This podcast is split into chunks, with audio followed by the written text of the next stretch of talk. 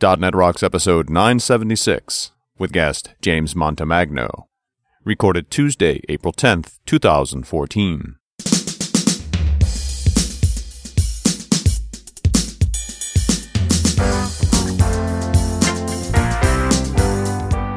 Thank you very much, and welcome back to .NET Rocks. Carl and Richard, James Montemagno is here, and he'll be here in just a minute. Richard, what's up, my friend? What can I tell you? Actually, I, I really went way back for my uh, my comment this time around. You'll love it. Hey, you're gonna love what I got to share too. Okay, love it first. What do you got? You want to just roll the music? Is that what you're saying? Roll that music. No chit chat. Just be crazy. All right, let's be Live crazy like edge. that. Roll that music. All right. What do you got? Play that monkey music. Play that monkey music. you know he can play instruments too. Uh huh. Where, what was that from? That was a weird conversation we had.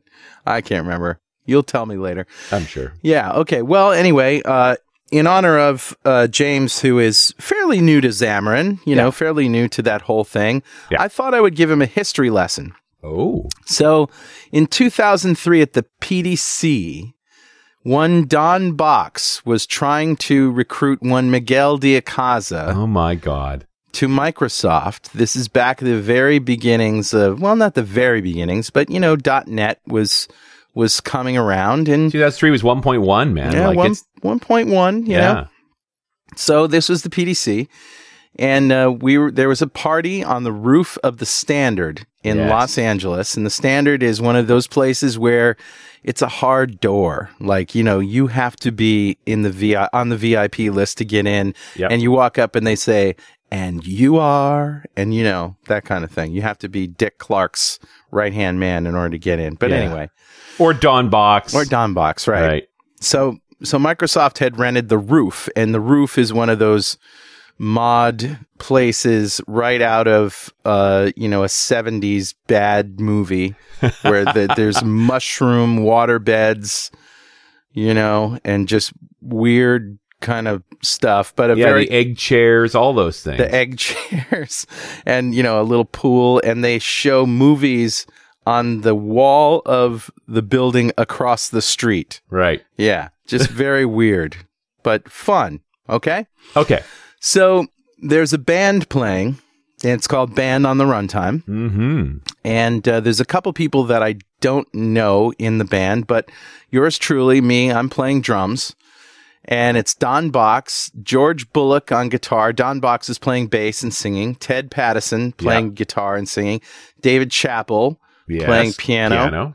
I think Francesco Balena was playing sax. I'm pretty sure. Yeah. As I said, I'm playing drums. And as I said, Don Box was recruiting, trying to actively recruit Miguel de Icaza, who was then being courted by, guess who? Who? Novell. Novell, yeah. Yeah, right. But at that point, he was just an independent guy, and he was guy. doing the Mono project, right? Yeah. So, and Mono is the is what you know uh, Xamarin is all based on. So, uh, there's a video.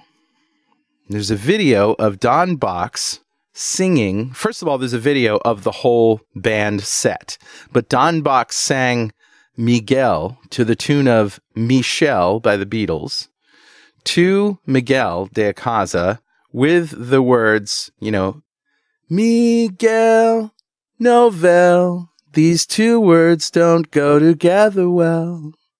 My Miguel. And he's singing to him like, you know, like a lover sings to another lover. He had And a rose. And he would sing, yeah, he had a rose. He'd say, Novell, oh well, take our runtime and port it like hell. Novell, oh well, you know, just really funny stuff.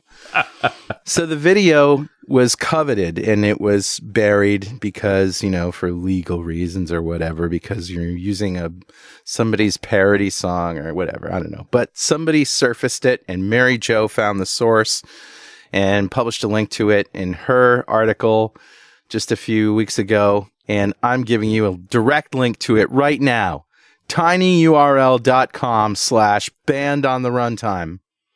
And this is the only time you'll ever see band on the runtime. Yeah, ultimately it was um, licensing issues. Yeah.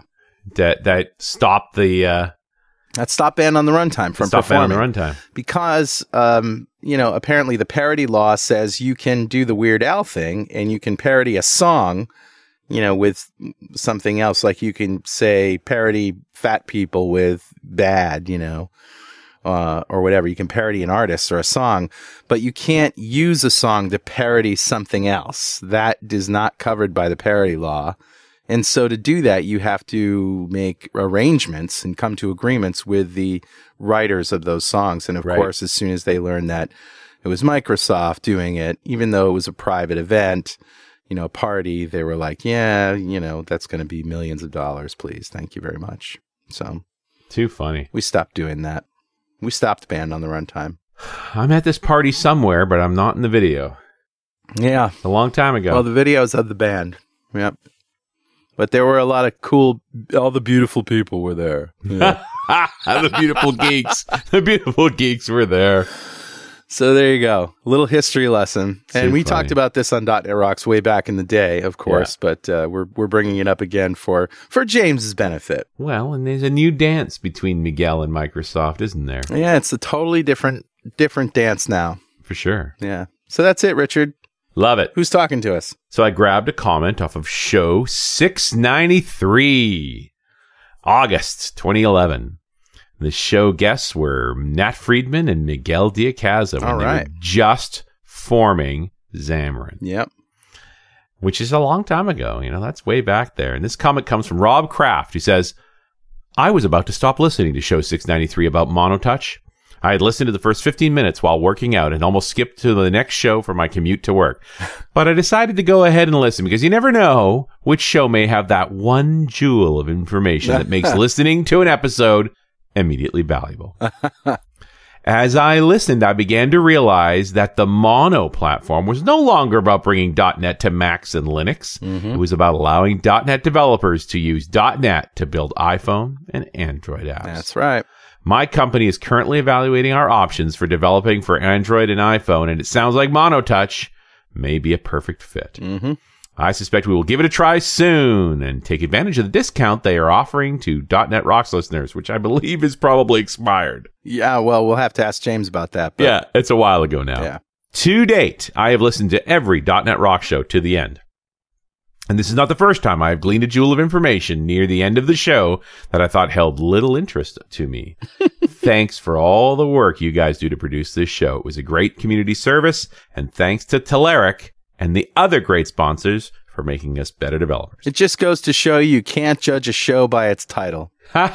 You just got to hang out with Carl and Richard, and good things will happen, you right? never know what's going to come out. That's right. And yeah, that was a few years ago. Hopefully, uh, you know, Rob, when you get this message and we send that mug to you, let us know how the story worked out. Did you build some apps?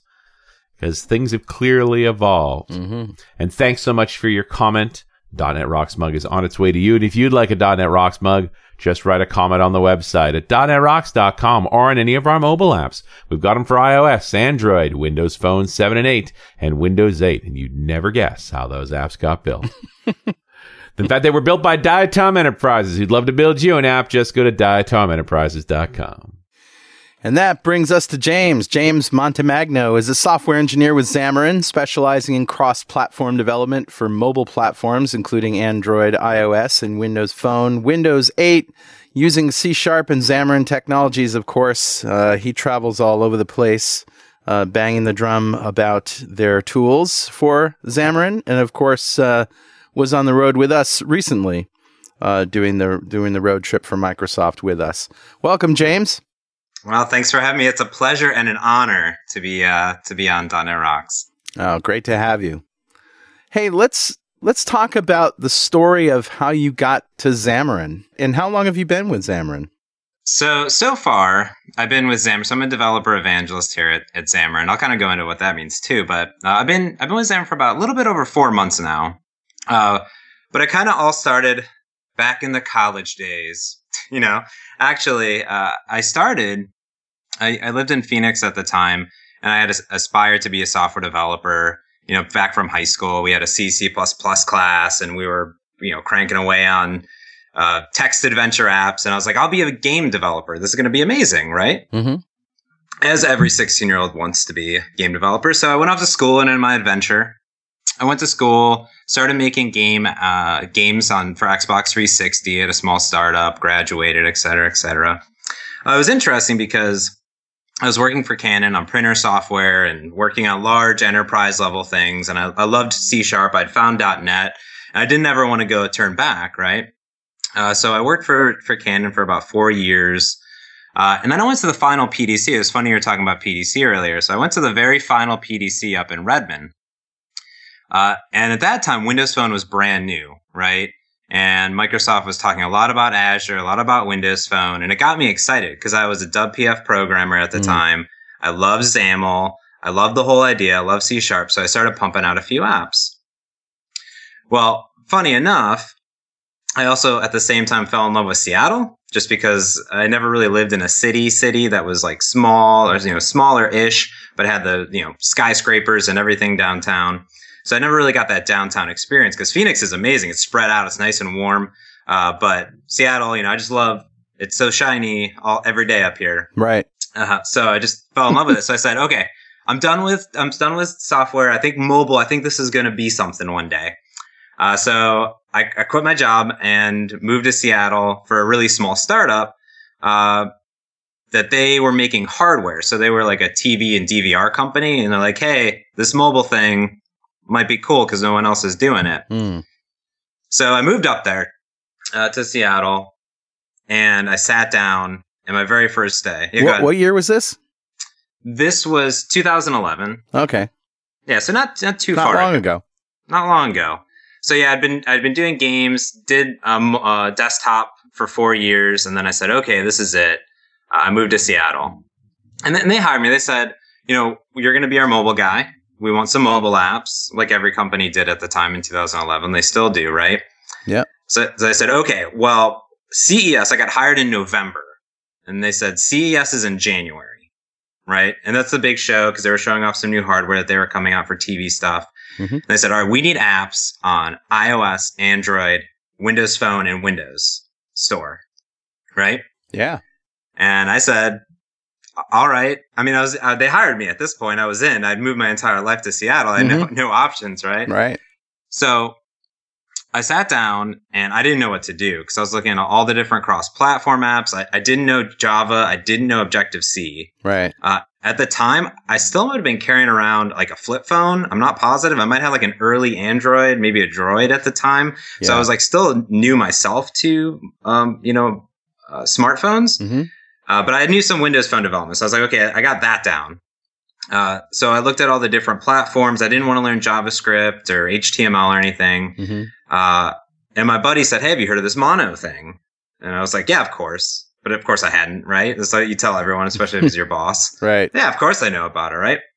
And at, at this point, I started browsing through the, the Xamarin website. It was all mono touch and mono for Android at the time. I started browsing through the website and everything on my list was like C sharp, you know, native performance, um, Visual Studio integration. I was like, this is the tools, this is the language I know. Right. So right away, I started downloading, got up and running with it, uh, and I had about 60 days, I would say. I have two months to develop these apps from scratch. And again, not knowing Android Objective C. And of course, I could have learned those languages, but. Do you have any Mac experience at the time? I no, I didn't even own a Mac. Really? Didn't ha- didn't have a Mac. I didn't. I still am not a huge fan of the Mac. Never touched an I- iOS device uh, hmm. besides like my friend's iPhone. No, no clue. No idea hmm. uh, at all. I was a Windows guy. I was a Windows guy all my life. Right. Uh, you know, lived lived and breathed inside of Visual Studio. Yeah. So during this development cycle, I, I, used a mix of both Visual Studio and Xamarin Studio on the Mac because you know for iOS you have to use a Mac. Um, for at least for deploying and testing. And at that time, the Visual Studio integration wasn't finalized. Uh, but I started developing these apps, and and luckily, the project I work at at Canon was like crazy architectured and with interfaces and all this stuff with models and view models. So I kind of knew the pattern mm-hmm. ahead of time. Mm-hmm. So I was able to architect this app, and it wasn't it wasn't just a simple app. It was for full DVR management, remote and at home to browse all of your recordings, your grid guide, uh, start playback on the TV, remote control, uh, you know, universal search is pretty neat. Uh, and so from days from 60 days ago to CES, I started grinding on this app and just C sharp, download all the docs, got up and running. Hmm. And this first app, I had it ready for CES on all four platforms to demo. Uh, and with, that was my very first app on iOS and Android and Windows, because Windows 8 was new, right? And it took you 60 days. 60 days to get the demos ready uh, on all platforms. Jeez. It was, I I couldn't even believe that I had done it. Like I got to the show in, in Las Vegas and I'm sitting there and they're like, okay, we have all these apps. We have all this new hardware. And they're like, who's going to demo it? And they, they turned to me like, is my boss, his boss, and the other 18 bosses we had, right? Gotta have like five or six bosses. Sure. And he turns to me, he's like, who's going to demo this stuff? We, we had already lined up like all these, it was like a closed door room, like people from Engadget and like, you know, Comcast, all these companies coming in. They had no, they didn't plan anyone to, to look at it Hmm. or to present it. So I said, I guess I'll do it. I never presented before in my life, um, to anyone. And I sat down, busted through and it, it was awesome because the apps worked flawless. Uh, people loved it. They're like, I want it right now. When can I get it? Hmm. Uh, and I don't know. This, so that was like my Huge first- success. yeah, huge success. Yeah. Yeah. And it was, it was pretty awesome. And, and that app too, uh, I shared, shared about 70% of my code. Hmm. So it, did that success make you want to work for Xamarin? So it was interesting. I had a few interactions. So I I worked for this company that I was doing the mobile apps for for a little over two years, and I, you know, keep up these apps up to date, pushed out new apps um, as well for them. Did some crazy stuff that, of course, got canceled because projects always got to get canceled. But about a, a year into the project, I was, I was, you know, these apps were doing great and they were getting publicized. So I re- actually reached out to, uh, to Xamarin and just say, Hey, like I made these apps. This is really awesome. I think you guys might be interested. It's a cool story. Uh, and they actually, ever since every inter, the very first interaction I had with them from support to, to marketing to everybody was just fantastic. So I already was already turning me on a little bit. Uh, and I actually did some videos for them about the apps. Uh, and out of the blue, uh, about two years, so two years into the, into my old job, I got an email that said, Hey, you know, you, I've seen you've been, you know, blogging about it, tweeting about it, and I've seen the apps. Like, are you interested in this developer evangelist role? Wow. And already I was like, absolutely. Because everything I've seen and the love uh, that our customers have had for the product and my interaction, I was like a no brainer to me. I was like, I have to work for this company. So wow. So they came to you. That's great. they came to me. Yeah. I, I wasn't sure because they're really based in San Francisco and Boston, and I'm still here in Seattle, Hmm. uh, which is nice. So I was a little worried, but um, I, I went down to interview in San Francisco. My first time in San Francisco. I sat down. Nat sat down with me, interviewed me. A bunch of uh, other ones, uh, uh, people from marketing and sales came and chatted with me. Uh, it was really awesome just to get some face time with Nat. Like the CEO comes and inter- interviews you day one, and from the, the moment I walked through the door, I was I was blown away by the hospitality and how amazing everyone was. So that's why I was like, I'm in. Yeah, I have to get this job. So you had really just started b- b- when we set out on the road trip then. Oh yeah. Uh, we were his first gig. Yeah, trial by fire, huh? I, I, I started at I started at Xamarin. I, I like to say I started at Xamarin on a Wednesday. I was on the road by a Thursday. Um, Wow. They just chucked you to the wolves. That's right. Carl and Richard will show him. Yeah, we'll show him something. we'll put him in his place, break him in a little bit. Yeah, uh, uh, honestly, the first week the .NET Rocks Roadshow popped up, and I was like, "This sounds amazing." Uh, I've listened to .NET Rocks for a long time, and uh, love you guys already. And I was like, "Absolutely, I got to be in on this." Uh, and I was on my way. I mean, we hit what twenty cities Yeah. Yep. In a little under two months. It was it was one of the one of my best experiences of my life for sure. And and just interacting with all the developers and everyone out there was a blast. So yeah, it was it was fantastic. And tell everybody what your app uh, that you built was.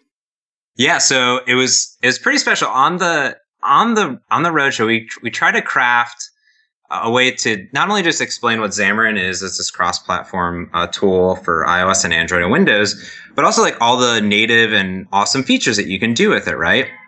So I thought that hey, well, you know, Rich and Carl, you guys have a podcast. You know, I could actually demo creating a podcast app for .NET Rocks. Uh, so I actually built that all out on stage. Uh, we started in Windows 8 and showed like a nice master detail flow uh, to it, streaming back, podcast, reading in the RSS feed. And then I brought it to Android and iOS and reused all of the code in a portable class library, which is great. Mm. But but then what really topped it off was that we're always talking about magic, these magic experiences that we can have in our apps, right? And one thing that you had mentioned uh, during the talks there was how Rdio, you know, they have the ability to start something on your desktop, pull it back on your phone, and you're picked, you pick it up right where you left off, or your playlist synchronizes no matter where you're at. Right. So on on stage, which as long as the internet was working, you know, uh, Which was a challenge sometimes. the the biggest I've learned I learned a lot in the in the first first 20, 20 stops. Uh, I learned a lot about everything presenting that you always got to be prepared. Uh, but so I went on stage and we tied up to Azure Mobile Services to synchronize timestamps of playback between iOS, Android, and Windows. It was it was really great, and everyone seemed to really like it. Yeah. Yeah, very cool. So you you listen on your desktop, you pause it at a certain point, and then you pull up your phone and you start playing from the exact same point. Oh yeah, and then we and then we even added like Twitter authentication too to top it off. Yeah, just to make it extra fancy. that's very cool. Well, it was a pleasure for us to do that as well. So what what happened to build with uh, with Xamarin? You guys were uh, pretty well uh, embedded with Microsoft there. What happened? What what was announced? So there was quite a few things at Build. Uh, so first and foremost, there was at the keynote the second day. Uh, they were talking about a lot about Azure Mobile Services. We were highlighted from bringing over a an app that they were tying up with their new services, and they built it, uh, built uh, and deployed on stage an iOS app uh, with Xamarin to tie up to Azure Mobile Services. So that was like the first like really nice nod to us uh, and all the things that you can do with Xamarin. Uh, and then um, uh, Anders came on stage to talk about Roslyn, uh, which is the the .NET compiler, and he open sourced it on stage, which was really awesome to see. Uh, and it'll allow a lot of developers and tools to integrate better uh, and kind of learn a whole lot more about your code Mm. in general. So that was a big step just for Microsoft uh, to begin with. And then Miguel de Icaza came on stage, and Miguel came on stage, and Anders had showed off. Uh, he's like, okay, well, let's have the string here, and instead of quotes, let's put it in French quotes, right? And then we'll change the compiler to understand that, which is a really great demo. Yeah, So Miguel comes on stage and he says, he explains a little bit about Xamarin. And he says, okay, well, let's do this for iOS. And he pulls up Xamarin Studio and there's a version of Mono being uh, compiled against or run against uh, the, the modified, updated Roslyn uh, that Anders was using. And right inside of Xamarin Studio for an iOS app, the same thing happened. You could use French quotes and he deployed an app uh, on an iOS simulator, which is really awesome to see. yeah, very cool. So that was cool. Roslyn on iOS. Roslyn on iOS and Android. I mean, Yeah, it doesn't get much cooler than that. I don't think. so cool. yeah, especially something so new. You know, I mean, our our whole experience of mono um, before before Xamarin and before all of this has been they were playing catch up. You know, they were always a little bit behind. You know, before Novell, I would say, and even even when when he was working with Novell, and you know now it's just seems like well we're here. You know, we're we're we're current. And uh, the new stuff that's coming out, yeah, we can do that. Yeah, absolutely. We're. I mean, it's very exciting to see all the new technologies comes coming out with uh, like universal apps and shared code projects um, being compatible. So let's talk about that. Sure. Yeah. So, So for those who weren't at Build, what is a universal app? So this is interesting because I think there might be there's a- I had there's a lot of research I did right after build to, to to look at what is a universal app and what is this shared code project, and it's in Visual Studio 2013 Update to RC, Okay. right? Hmm. uh, so it's basically a template, and and what they did is they've kind of fixed everything up in Windows Phone 8.1 to play nicely with namespaces and things like that uh, for Windows Store applications. So Universal App is a template, but what you get with it is very unique. You get a shared code project, Hmm. and and what you can do in the shared code project is instead of normally when we're building apps, we either use a portable class library to share all of our code in one assembly, Hmm. or or you would have just file linking, right? Right. You're like, I'm just going to link all these files. And to me, what Shared Code Project does, it doesn't have any assemblies. It doesn't really have anything. It just kind of hides all of the file linking for you in a nice unified use, uh, user interface inside of Visual Studio. Hmm. So the idea here is that you take a shared code project and you just add it as a normal reference to your iOS, Android, and Windows Store, Windows Phone applications. And then any of the code in there mostly should be 100% compatible with those platforms. And if you were doing file linking before, I've ran it a thousand times. You double click a linked file and says this is already open in another project, right?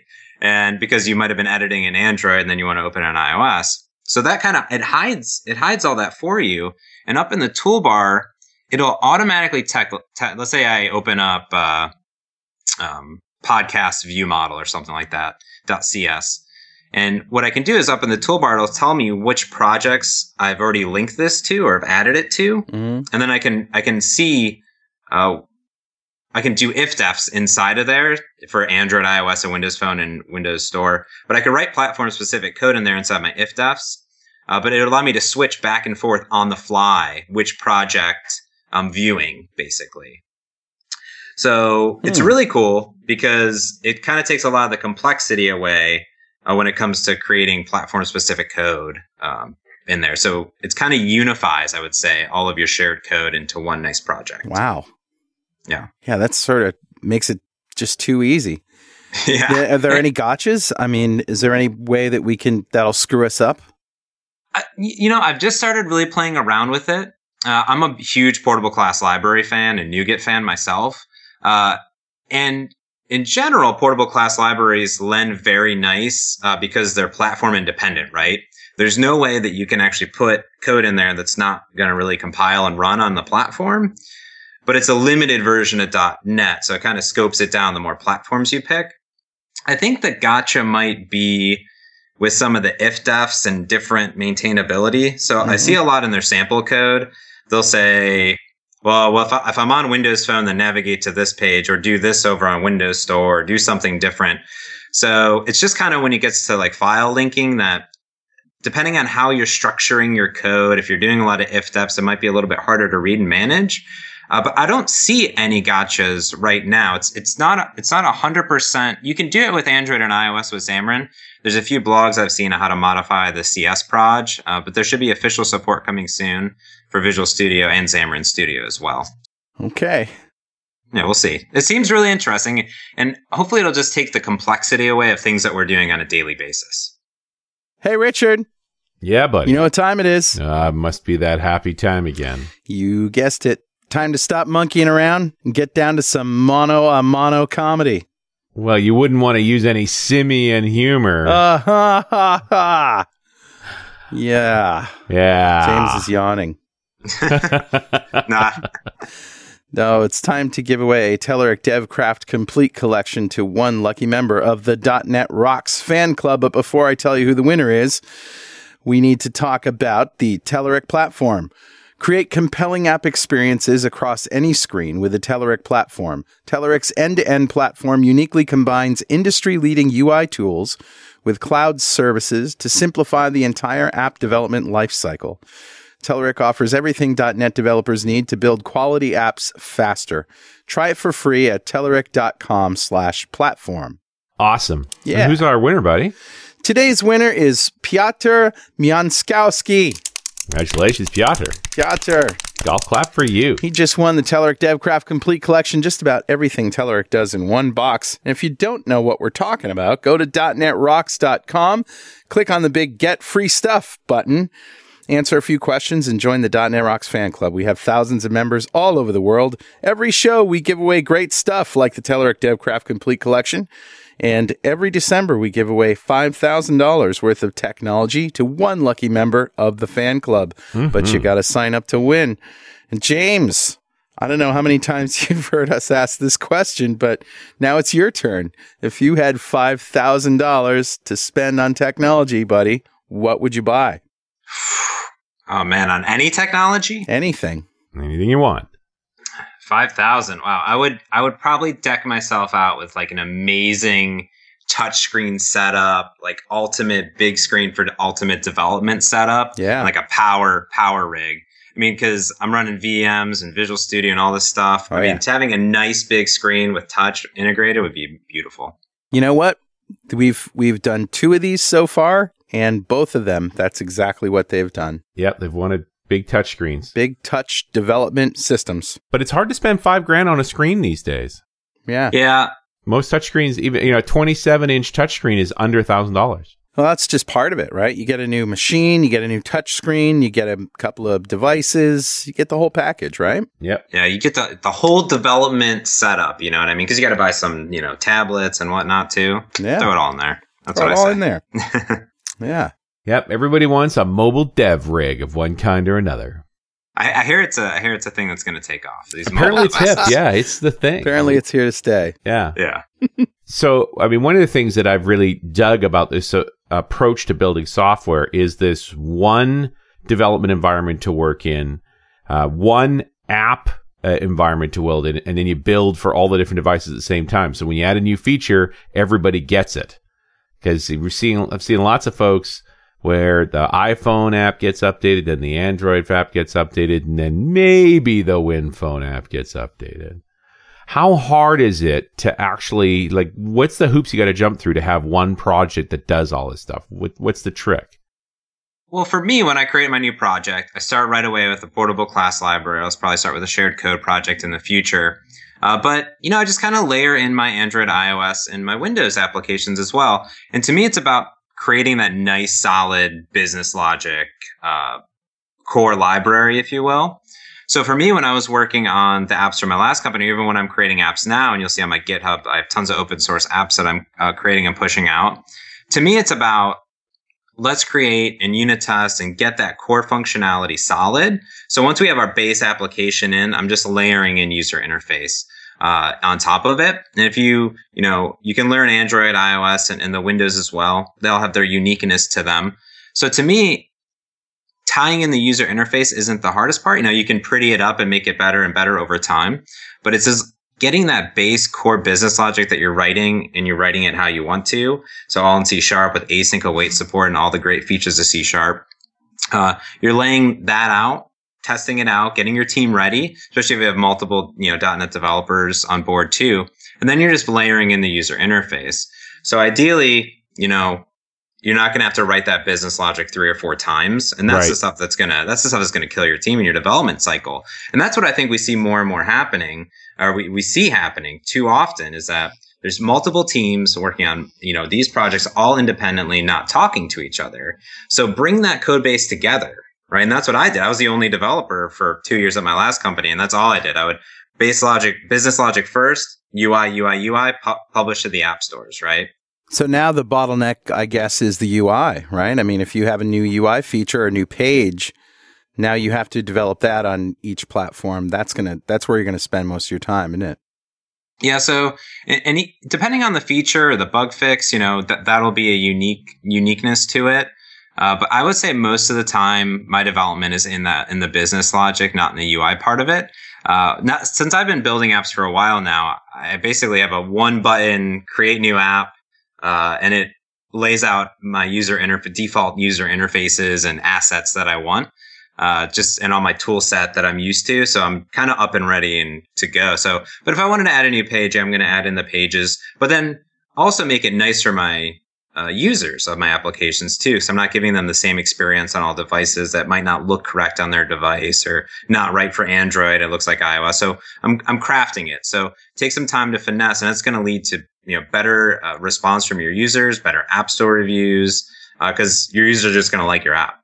yeah i'm just trying to manage to so these end up being a separate each view of your app for a given device is its own file do you end up with a folder per device that has all the views in it Well, so uh, for for for so you're doing Xamarin development, right? So you'll have a solution, yep and you'll have your Android solution, let's say, and all the Android uh, screens are all Android XML, so that's the native Android user interface.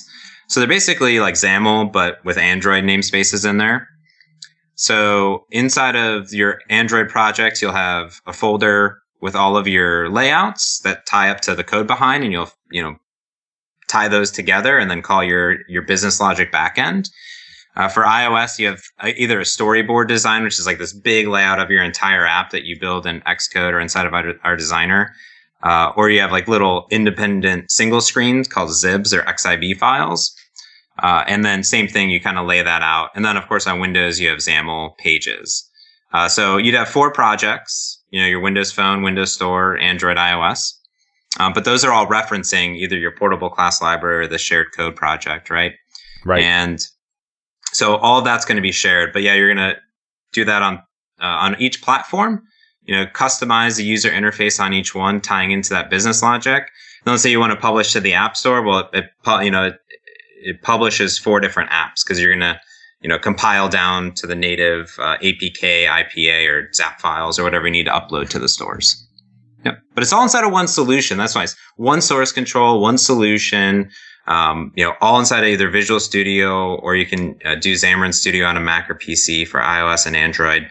Uh, so that's what's kind of nice for me is uh, I'm inside of like I use Git all day, so I'm you know put you know committing and pushing and pulling down code, but everything is in one side of one project. So that's what helped me over the last two years is going from not knowing anything about mobile to that's all I do is mobile, and now I just talk about it. You know, I talk about right. Xamarin, how much I love it. Yeah.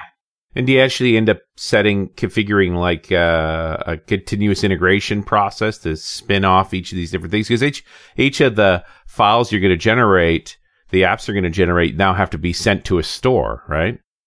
Yeah, correct. So uh, either on Android, you'll upload to Google Play, or you could go to Amazon or, or the other stores. Right. Uh, Apple has their process, and so does Windows. In the Apple process, you have to go through a Mac. You do, unfortunately. You have to open up. Uh, you you go to the developer portal and you say, okay, I'm going to publish this app, and you give it the name, give it the details, and then it goes back to your PC, and then it says, all right, Xcode, I know I want to upload this package, so then it uploads it. And I think you can do that on a build server as well.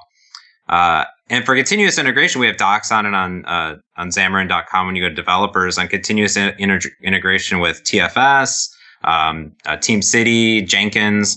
Uh, and you can do that all. So you'd build up the projects and maybe deploy to like test flight or something like that, your iOS app, or deploy to other uh, internal testing that you might have, or even to our test cloud, which is um, going to be is our new product that's coming out that has like 700 devices all in a server that could test your app uh, for user interface testing as well. So absolutely, and I think that's that's part of the process here is really figuring out how you get all those apps out where they need to be. I, I don't want to let go of the UI thing yet either because I don't think we blink much about making Android and iPhone apps. But if you're also trying to put, put a WinPhone app as part of this build process, I mean, the UI is dramatically different, isn't it? Um, well, it depends. I mean, each phone has pages and different controls. I think each platform has a unique, uh, unique feel and look to it. Uh, right. When I started, when I started two over two years ago, and I didn't know anything about the platforms, I basically got the phones. I said, "All right, what is, what's Microsoft doing? What's Google doing? What's Apple doing in their native applications?" And I kind of crafted my user interfaces around that because they're the you know they spent millions and billions of dollars on uh, user interface and UX studies. So I kind of just saw what they did, looked mm. at the plat- patterns that's built in, and started there uh, right. on each platform. And to me, I love Windows Phone and Windows Store development just because I love the user interface. To me, getting up and running with XAML, like I, I loved it especially if you're moving over from a WPF world. Uh, and I think Windows Phone has a lot of uniqueness of accent colors. You can mix and match and make it feel very personal on the phone, which I really like. Uh, and then there's also unique features, right? Because you have live tiles, you have widgets on Android, and you have a bunch of different unique features that you can then layer in as added bonuses to each platform. So yeah, there is there's obviously the, the some customization that you're doing on each platform to make sure that it looks and feels correct. Yeah. Hey, uh, can we talk about some of the projects that you that you worked on or that you are working on? Sure. So, well, I mean, so as a developer evangelist at, at Xamarin, which everyone asks me, what does that mean? I guess you know it's it's a it's a weird title, but the title to me is that I love Xamarin. I love working on mobile applications. I love talking to developers. So I go out, I go to conferences, I go to user groups, I help um, developers start up user groups and help them out. So and that's all I do is, is, I'm like the community funnel, right? Just whatever you guys need, you come contact me and, and I'll help you out basically. Right. Uh, and just kind of telling people about it. So one thing that I've worked on, two things really that I've worked on quite a bit, which is Uh, I've been working a lot on NuGet packages, and I'll talk about. But I worked on this app called Meetup Manager, and I started a user group in Seattle. I've wanted to start a user group for who knows how long now. So I moved to Seattle, and I, when I started with Xamarin, I said I'm going to start a, a mobile.NET user group and talk about everything from Xamarin to Windows Phone to Windows Store applications. And I had my very first meeting, and about 40 people showed up, and it was really exciting. Everyone was was really passionate, and I left, and I had no idea who was there. I met some people, and you can only remember so many names. I was like, man, I didn't put out a piece of paper. I didn't put out anything. hmm Uh, and I said, there's got, there's got to be an app for this, right? It makes sense. I'm using meetup.com. They have all the users that RSVP'd. And sure enough, their app didn't do any of it. Um, their app's fantastic, but there was really nothing for the organizers. So over the holidays, this is about a month into working at Xamarin, I said, this is, I'm just going to do it. I said, I'm going to do it. So I used MVVM Cross, which I know you talked to, to Shackles on one of the tablet shows Stuart. about him. Yeah. Oh, Stuart. Yeah. yeah. Um, Talk to Stuart, him too. yeah, Stuart. Yeah. So Stuart Lodge, he makes this great framework on top of, of Xamarin called MVVM Cross. So in six days over the holidays, I pumped out an Android and iOS version, uh, all in a portable class library that ties into the OAuth backend of meetup.com. I architectured it all like in an MVVM uh, style. And his brings data binding to Android and iOS, This is really awesome, Hmm. and a bunch of other things, plugin architecture. So I did all this and I published it out on the stores. I said, here you guys go. And I got some feedback. And one of our group leaders said, what about Windows Phone? I said, I didn't have enough time. I was flying home. I was like, but it's all there. It's all there for Right. you. It's open source on my GitHub. In one afternoon, he had the Windows Phone app done. because I already architect. He just Sure. tied in some UI, data bound it up. Right. One night he had it in and it was done. So, so that app's available on all three platforms now. It's open source on GitHub. And I think it's a great example of here's something I did just over the holidays with my family. Um, and I'm sharing it with the world. so does your family mind you working during the holidays? Uh, so when I'm at home, yeah, I, I do get Slack quite often. I'm not gonna lie, because usually I'm there. I'm on my laptop. I'm, I'm working, and, and family's watching Law and Order or something, you know, at night. Uh, so six days on the holidays is not like eight hour days, right? I Oh, mean, I yeah. really am spending time with my, with my family. Uh, but my dad comes to me and he says, he's like, what are you doing on this computer? He's like, are you just like browsing the internet? Or I'm like, no, I'm working. He didn't believe me. So I went over to him. I said, here's what I started yesterday. Um, here's where I'm at today. I'm like, I'm building this app. Told him the problem. He's like, all right, that's pretty cool. Hmm. So, yeah. uh, and You so can stay. you can stay. You're okay. So as, as long as I got the family time in during the day, my nights were very, very much coding. Yeah. So I, I did that, and I keep talking to a lot of developers, and they run into some similar issues. So I like to have nice, nice sample apps. I did a lot for Channel Nine, um, some expense taking apps. Uh, but I have like this real passion for PCL and NuGets, if you, you know, portable class libraries. Yeah. Yeah. So I've been, it, they're magic, they're magical how they work. It's really crazy uh, at deploy time. Like it'll swap out your DLL for the platform specific one. It, it's really crazy. Uh, which is great because if you need an implementation on Android or iOS or Windows, you can do some platform specific implementation, but you code against just a contract, just like an uh, interface. So I I made a bunch of PCLs and these great source examples of how to create a nuspec, which is in, to how to publish NuGet packages uh, for Visual Studio or Xamarin Studio to pull those down. So I have like a cross-platform settings plugin Mm. that allow you to tie into the native um, settings on each platform, but then code against a common uh, uh, interface from your PCL. Uh, I have a bunch of samples like that on my GitHub. So it's kind of whenever I go and talk to developers, I'm talking to everyone. I say, "Well, this is a problem." I can, I'm like, "I can do that." So uh, I make it open source so everyone can see what I'm doing, which I think is great. Yeah, you mentioned Greg Shackles. We did talk to him, uh, and he mentioned MVVM Cross uh, many times because he uses it, and I know you like it as well. Um, is there? Uh, do you use that de facto now for just about every cross-plat uh, project that you use now, or does it have to be a certain complexity or a certain level of sophistication or a certain number of features in order bef- for you to say, yeah, I think I'm going to need MVVM Cross for this, or is it just the, your go-to tool now? Uh, I'm like I'm about 50-50 to be honest with you. I do love it. Uh, I love I love all the benefits that are in there with the data binding and and the real benefit I see is this plugin architecture with Yeah. NuGet and pulling down all this stuff. Uh, but it, it depends on the complexity. I'm I'm building a an app. I started on an airplane back. I said I had no internet. I'm going to build an app. Um, so Hmm. uh, one of our guys, Mike James, he has a step counter for iOS, and I said I'll bring it to Android because there's a step API, uh, kind of like a pedometer, and it's just a single screen app. I didn't really want to add the complexity of of putting that all together.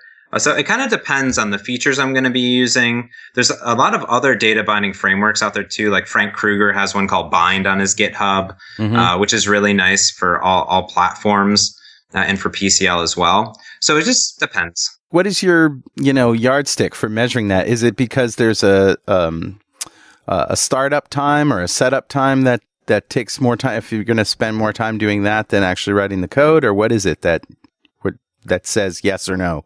What's your yardstick for measuring? Yes, I'll use MVVM cross or no. Yeah, for me, it's a so it's a framework on top of Xamarin, right? So to me, I kind of leverage out what's going to be my startup time cost because there is some overhead with the reflection that's going on, Mm. and then I think about yeah, how am I going to structure this? Is it is it enough and is it big enough that I'm going to be calling out to some RESTful services because that'll lend really nice to tying into this backend. So I think once I start doing like SQLite databases and RESTful services and I'm starting to architect, like, do I have more than three or four screens, five screens, six screens? All right, now I'm going to go ahead and tie this in. Uh, but there's also some gotchas too, because while MVVM Cross is fantastic, uh, it's it's creating this cross-platform framework. It's not abstracting the user interface at all, but uh, it's bringing data binding to it. But at the same time, how do you manage with the navigation on each platform? How do you manage with uh, fragments on Android? And there's, there's uniqueness to each level. So sometimes, you know, there's another level that you have to go through and set up. But what I really did like was before I left my last company, I was working on this big MVVM cross project, and I was still the only guy. And I was like, I should train some people on this. And I said, I'm going to have you sit down. I explained MVVM in general, had them watch some videos, and looked at my structured code, and they were good to go. So to me, it's like, how big is the project? You know, for a mid-sized project, it's really good. If you have like an architect and things like that in your company, you know, it kind of might be up to them. Right. So there's quite a few things. The larger the project, the more benefit you get. Is that good assessment? I I think so. I think the the- for smaller applications, it's it's been it's still nice. For Meetup Manager, I used it, and that's does quite a bit. It does a lot of the OAuth, a lot of SQLite database, and it's about a five or six screen application Hmm. uh, in it, which isn't huge. Doesn't sound complex, uh, but I don't know where I'm going from here with it. Uh, you know, as apps keep advancing and Sure. add features to it. So yeah, I think the bigger one, the more plugins you're doing it, but you have to realize that as it grows, as it grows and you're adding more and more plugins and all this MVVM cross stuff, you know, it's going to be, it's going to grow your app in general, Sure. right? So it's, it's like a 50 50 to me. It's up in the air sometimes. Yeah. But as your app grows and it, it becomes more manageable when you have MVVM cross, it becomes easier to add new things, does it not? Yeah, I think so. Uh, absolutely. So as I was developing features, I wanted to put in um, like graphs and charts. Hmm. Uh, so I kind of just made a common interface, and I, you know, was able to, you know, query all of the SQLite and then push it out to the graphs and charts, and that was that was really nice um, in general. And then if you're doing maps and geolocation and, and things like that. Uh, one thing though is that you're still doing a lot of the abstraction too, since uh, everything lives in a portable class library Right. you're still going to have to call down and write some platform specific code too. So, um, I I think it makes it nice to add new features, and the data binding surely helps, especially when bringing it to iOS and Android to easily get those strings tied up, and you know is is something refreshing on the screen and just tying in invisibility converters and things like that. So it, it makes it nice because it's almost like you're developing against the same um, you know user interface um, data binding structure on everything. So I guess that that makes it nice uh, that you're only have to learn about MVVM to get up and running. But one thing that Greg said is that you still have to learn how the platforms work. You know, you just don't want to you don't want to go out there and just say MVVM cross is the end all be all. Uh, because you still need to know exactly how Android or iOS works, how their navigation, how fragments works to see what MVVM cross is doing under the scenes. Right? Sure. Sure. So this is not about not needing to know about the platforms. This is about not having to maintain separate code bases for each of the platforms. Yeah, exactly. So you'll still maintain some of you'll still maintain the views and pages like I talked about earlier, uh, but there'll be less code in there basically Right. because all that code will be inside the framework, which is MVVM cross. right. basically. So Stuart's doing, and the guys that are on GitHub that are contributing to it on a daily basis, those guys are definitely adding the code else, else that you would have to write if you wanted to add all of this data binding stuff to your uh, project. It's sort of like the portable class libraries on steroids, right? It just sort of extends that out as far as it will possibly go. That's Yeah, the way I like to think of it. It's it's very impressive the the framework and how far it, it's it's come since it started over a year and a half ago, I think. So Yeah, we we definitely got to have Stuart back on the show. I've already asked. He's just so busy. but I'm just looking at the GitHub projects. Like, you want to talk about a healthy GitHub project? 40 contributors, 23 releases, Wow. 24 branches, 2,000 commits. Oh wow, There are people working hard on this project. yeah. And you know, yes, and just over a year, like you said, we're on version three. And Stuart is such a great guy. I mean, when Such we saw when we met him, he gave uh, he gave us custom made coffee mugs with our pictures on them. Yeah, and, and really cool stuff. Like that's I know he know he likes uh, the Delta Blues stuff, so he's got like a picture of Jorma on it. nice. Yeah, great guy. Too funny. Well, James, what's next for you? Where are you off to? Are you still traveling the world for Xamarin? Well, I just got back from a three week uh, little tour. We had our company summit, and then a build was last week. Uh, yeah, to me, I, I'm kind of being everywhere. My plan is always to be home like half the month. I had Orlando Code Camp, Desert Code Camp in Phoenix. I'm going to be up in Van, uh, Vancouver, BC, um, at the end of the month for about Where's a that? week. I don't know where that's at, but it sounds like a cool place. I could drive up there. Uh, I heard that they have good weather and good food and, and coffee, so I'm going to head up there. And there's four different user groups. Uh, for me, I'm going to try to be everywhere. At conferences, in the community. We started a great, uh, one of my true passions was around this user group community because our community at Xamarin is fantastic. Uh, people say, well, you know, what happens when I come and, and, and use your platform? I, I give them the story of when I started. I said, anytime I had an issue, I either uh, went on Google or Bing and, and searched for it. But most of the time, I, I found myself in the chat or on our forums because the community that evolved around Xamarin as everyone's building out their apps is absolutely fantastic. I love all of our developers and I love interacting with them. You know, when I see someone, it's like, hey, I saw you down in in Orlando at the .NET Rock Show. Um, you know, I'm going to be going to Evolve at the end of the year. Are you going to be there? You know, email me directly. Like, it's really special to to get this feedback because they love that talk. Can't wait to see me again. Uh, so to me, it, it's just wherever people want to learn about Xamarin, I'm going to try to be everywhere. What's the best way for people to get to uh, ask a question or you know get in touch with you? In general, you can find me on Twitter at James Montemagno. I'm sure we'll put it in the show notes. Okay. Uh, directly email me on the forums. It's just my name at Xamarin.com. Not my name, but James Montemagno at Xamarin.com. Anything you need, I'm always on Twitter all day. Uh, and if you're starting a user group or going to a user group, let them know because all the user group leaders are in contact with me. We have sponsorship programs that we put together for them. So to me, it's all about trying to give back to this amazing community uh, every single day and then creating these great projects and anything you guys need. That's what I'm here for. That's what I love doing. That's So, great, James. yeah. Well, just keep being awesome. great company, and you're a great guy. Thanks. Thanks. You too. You guys, you guys are simply amazing. I said uh, when I when we finished the road show, I said I couldn't have asked for uh, t- uh, two two better guys to, to to go on this road show with. It was absolutely a blast and fantastic, and I'll definitely remember it for the rest of my life. Oh well, thank you very much. We had a great Yeah. time too, didn't we, Richard? We certainly did. And he was definitely the best behaved of the bunch of us. I certainly agree with that. I, I, I do my best to say to say calm and you know tame. You know, so. I was the new guy. I was the new guy too. That's so right.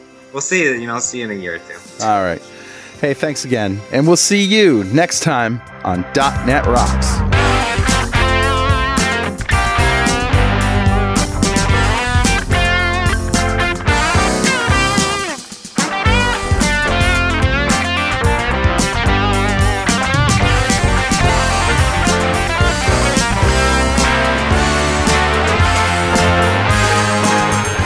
.NET Rocks is brought to you by Franklin's Net and produced by Pwop Studios, a full-service audio, video, and post-production facility located physically in New London, Connecticut, and of course in the cloud. Online at pwop.com.